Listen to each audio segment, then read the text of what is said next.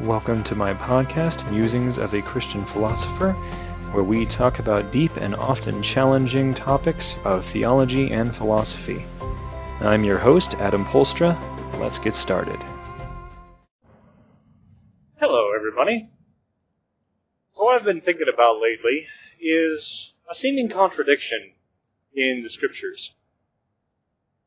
We're told in the New Testament that our primary enemy is the principalities and powers.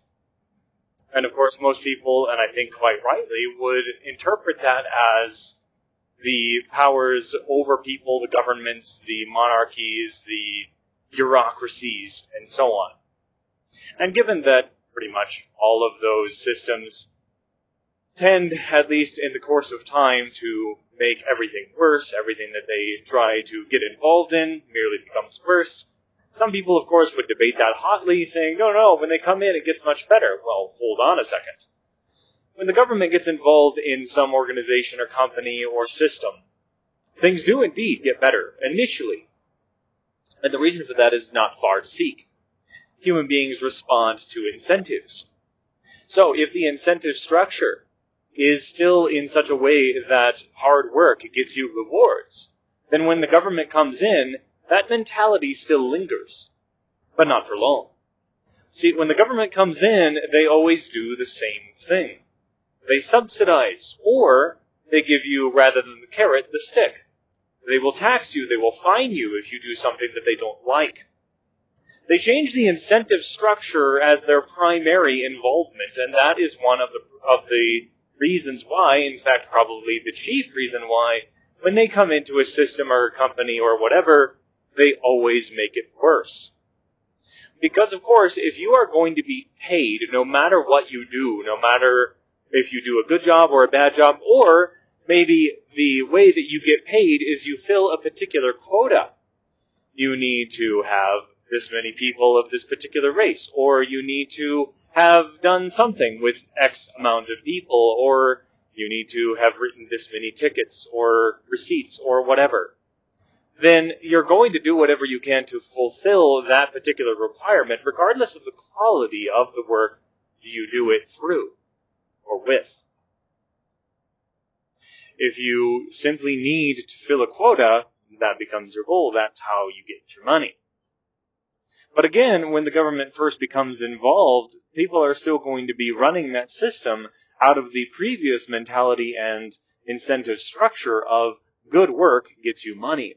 Good work gets the customers to like what you do, so the customers pay you more money, they walk through the doors more often, they pay you more money, or maybe money isn't the particular reward of that system at the time, maybe it's simply attention. Maybe you get it indirectly, so as long as people simply know that you exist, you're going to get your revenue eventually. Whatever the case, people are going to have that incentive structure. The government comes in, they either give you some kind of quota to fill, or they simply pay you regardless. They pay you essentially to exist. Well, then you become the DMV. But again, it doesn't happen right away. When you stop being rewarded for doing good work, then of course, you don't care about doing good work as much if people who are doing less good work than you are being paid just as much as you. Or at least comparably depending on their position. It wouldn't matter, of course, if you do a worse job, if your mentality simply shifts and you're just going to make as much money. A person with that kind of a mentality, somebody that ambitious, is probably just going to quit and go to a new job, even if they make less money, it will be more fulfilling for them. Or if they don't care, then they're just going to change their mentality, not work as hard because, hey, they're going to make as much money as they used to anyway. So, yes, when the government comes in, almost no matter what they do, and I haven't really seen any exceptions myself, they make things worse. They make people less friendly, less connected, and less willing to serve one another for they don't have the proper incentive structure anymore. And of course, beyond that, we could talk about the relinquishing of freedoms, the increasing of controls, and overall confusion that the principalities and powers generally bring upon the human populace. Anyway, having gone through all of that and trying to explain a little bit of why the principalities and powers would seem to be rightly interpreted as the government in general Why then, if the principalities and powers are quote unquote our primary enemy, is it that Jesus, first of all, talked about when he answered the uh, question about taxes, he talked about giving to Caesar what is Caesar's and God what is God's. Or how about Paul and Peter, who both spoke very highly about respecting the government, obeying the king, that kind of thing. How is it that if the principalities and powers are our enemies, that we are also supposed to respect and obey those very governments? Peter also talking about the fact that the authorities and governments are given the sword by God himself. Or Jesus, when say, saying essentially the same point. When inquired by Pontius Pilate, he said that he would have no authority over Jesus' I mean, I think the correct interpretation would be Jesus' human person, his human body, if he hadn't been given it by God in the first place. Why is it that we are supposed to fall under, even see as given by God the authority of those who are supposed to be our enemies? How does that make sense? Well, this goes into a very common Christian misconception. See, on the one side, yes, I think it is correct that they are our enemies, but that doesn't mean that we are simply supposed to hate them or oppose them or go against them in every single way. What we will do fundamentally as Christians or just morally living people will eventually go against the principalities and powers. In fact, it is rather inevitable that we will through the course of time. And one of the reasons for that is that living morally and living as a genuine Christian is going to increase the amount to which people think for themselves, the amount that people live truly independently, which is to say that they live in obedience to virtue, to morality, to God, but they live independent of the rules of church or bureaucracy or government. And eventually the principalities and powers, and sometimes, by the way, this can be the church, are going to dislike you for doing that. You're a rogue, you're uncontrollable, you actually think for yourself. Now, I don't mean to imply that that's the only reason why we will become the enemies of the principalities and powers, but it is one of them, and probably the biggest one. But I'm not certain of that. Anyway, it's the one that immediately jumps to my mind. Christians are not necessarily supposed to directly oppose the principalities and powers. That would essentially be suicidal. And we're not supposed to dishonor them for one big reason that we are not supposed to be unself-preserving. We're not supposed to not look out for our own safety, our own well-being, and so on. And this is what I mentioned earlier as the common misconception among Christians. Now, there are a lot of verses in the scripture that seem to imply that we are supposed to care nothing for ourselves, but that's not exactly what even those scriptures say. It said, they say that we're not supposed to look for, out for ourselves because that's God's job. In other words, it's not that we're not supposed to be cared for, it's that we are not the primary ones doing it as Christians. We are supposed to be cared for. Or you could talk about the one of my favorite parables, the parable of the talents. When the master gives the talents to those men, he is not giving it to them thinking that they're only going to that they're only going to use it for his ends. They're going to use it to preserve themselves as well. Why? Because if they didn't pay for their own board and keep and food and just general sustenance, they couldn't continue to live and continue to be stewards of the resources they were given keeping of. Now, some people would probably raise the objection, oh, but what about Jesus to the rich young ruler? He tells him that he should sell everything he has and come and follow him. Well, first of all, to do that act, to, if he had done it right then and sold everything he had and followed Christ, would he have abandoned self-preservation? no. He would have simply shifted his self-preservation. He would have given up self-preservation through his good, through his fine and great riches, and given his self-preservation, or his preservation in general, to God. That's what Jesus was really asking him to do. To change his loyalty. The real core of the issue here is made fairly clear, especially if you consider the story of Zacchaeus. Zacchaeus was a tax collector and a rich man. But the moment that Zacchaeus comes to Christ, he is penitent, humble.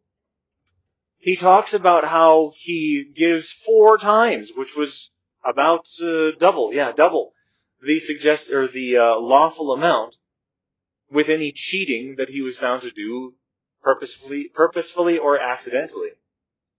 Zacchaeus shows very quickly that money is not his God. It is not his idol. He comes to Jesus penitently, and Jesus says, without saying a word about his, his riches, about his tax collecting, that salvation has come to this home. The riches are not the problem. It's the heart that is the problem. The rich young ruler's issue was not his money.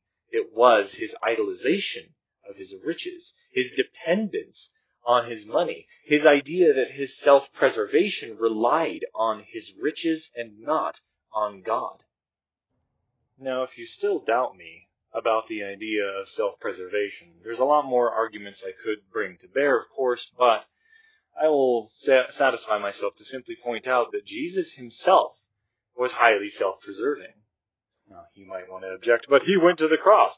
Well, pay attention to what he did prior to going to the cross. When the people of his home village of Nazareth were trying to kill him, he slipped away. We don't even know if that was a miracle or what on earth happened there, but whatever the case, he found a way to slip away and he slipped away. And again, when the Pharisees were trying to stone him, he again slipped away.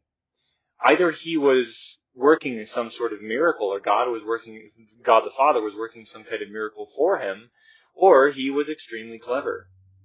Finally, the parable of the shrewd manager. Pay attention to the context of the story that Jesus gives. The shrewd manager is specifically self-preserving. He cheats. He changes the bills on his master's collections in order to gain favor with those very people so that they will invite him into their homes. That's specifically what it says. And then when Jesus finishes the par- parable, he specifically points out that we should use unrighteous mammon. In other words, we should use money to gain favor with people. Is that not very self-preserving? And in a, in a way, it's also consistent with what I've just been saying, that money should not be our God. In fact, we should be so free with our money that we should use it to gain favor with people. It seems very topsy-turvy by comparison to what a lot of Christians say today, or at least churches. So when it comes to obeying the government, the governments, as Peter points out, he talks about specifically those who bear the sword. You could see that as judges, as policemen, and so on. That may be simply falling under the authority of those who do in fact desire to use their authority well. Those kinds of roles very often have people who want to facilitate an orderly and agreeable and kind society. Of course, that's not necessarily always going to be the case. But even when they wield the sword poorly, they still wield the sword, as Peter points out, that God has given them. So when it comes to that kind of a level, because of course this is the real crux of the problem that we have with these kinds of verses, is honoring and paying taxes, etc., etc., to those people who wield government and authority and the sword and so on, the ability to punish unrighteously. Why is it that we should continue to honor and obey them even then? Well, if you really want to boil it down, it is simply the advice to not be stupid. See, a lack of courage is cowardice, while an excess of courage is foolhardiness. Jesus did not simply give up his life for any reason. He gave up his life when it was specifically his duty to the Father that was the giving up of his life, going to the cross. He didn't simply allow it to happen because people were enraged at him, because they wanted to throw stones, because they wanted to throw him off a ledge. He only allowed it to happen when it was very clearly the mission of the Father to do it. Now, for us, we're not supposed to simply oppose the governments and oppose the bureaucracies and so on in a foolhardy manner and get ourselves killed. Going back to what I said earlier, if we do not sustain ourselves with the stewardships of the resources that God Himself has given us, then we will not continue to be alive to steward those resources. The advice to honor the government regardless of their moral structure is simply the advice to not be foolhardy, to not be an idiot, to not get ourselves killed needlessly. And not even just killed, excommunicated, thrown out, having nobody with uh, nobody that will listen to us, whatever the case may be. We are supposed to be, again, shrewd. We're supposed to use the unrighteous mammon, the resources of the principalities and the powers, to win. To win in our own lives. See, we think that we're always supposed to just stand on this, on principles and we're supposed to oppose anything that's bad and blah, blah, blah, no matter the cost. That's the very opposite of the scriptural instruction. The scriptural instruction is to be clever about how we do it. If there is a knife that we hold against the principalities and powers, which by the way there isn't, but just for the analogy, even metaphorically, if there is a knife that we have against the government, it's supposed to come in silently, slowly, and in the back. Now, it is through doing good, absolutely. But those who are opposed to the good are truly opposed to the good. It's another thing we do not realize. They are really, actually enemies. And an enemy will smite you quickly if you are out in the open, and you will be out in the open if you simply try to stand on principle and oppose whatever, no matter the case, no matter the cost, out in the open. Again. That's just a way to get yourself to stick out like a sore thumb and be opposed very quickly, silenced very quickly. The governments do hold authority that can only come from God, but they do not necessarily hold it morally, and that again is one of the big reasons why they are our primary enemies in this world. But we should have a healthy fear of that power because again, it couldn't have been in their hands in the first place if it didn't ultimately come from God. The Bible is telling us to be self-preserving so that we can continue to operate in God's way, in God's service in this world and not get ourselves excommunicated or killed. So, that's all I had on my mind for today. Hope that's good food for thought. Until next time.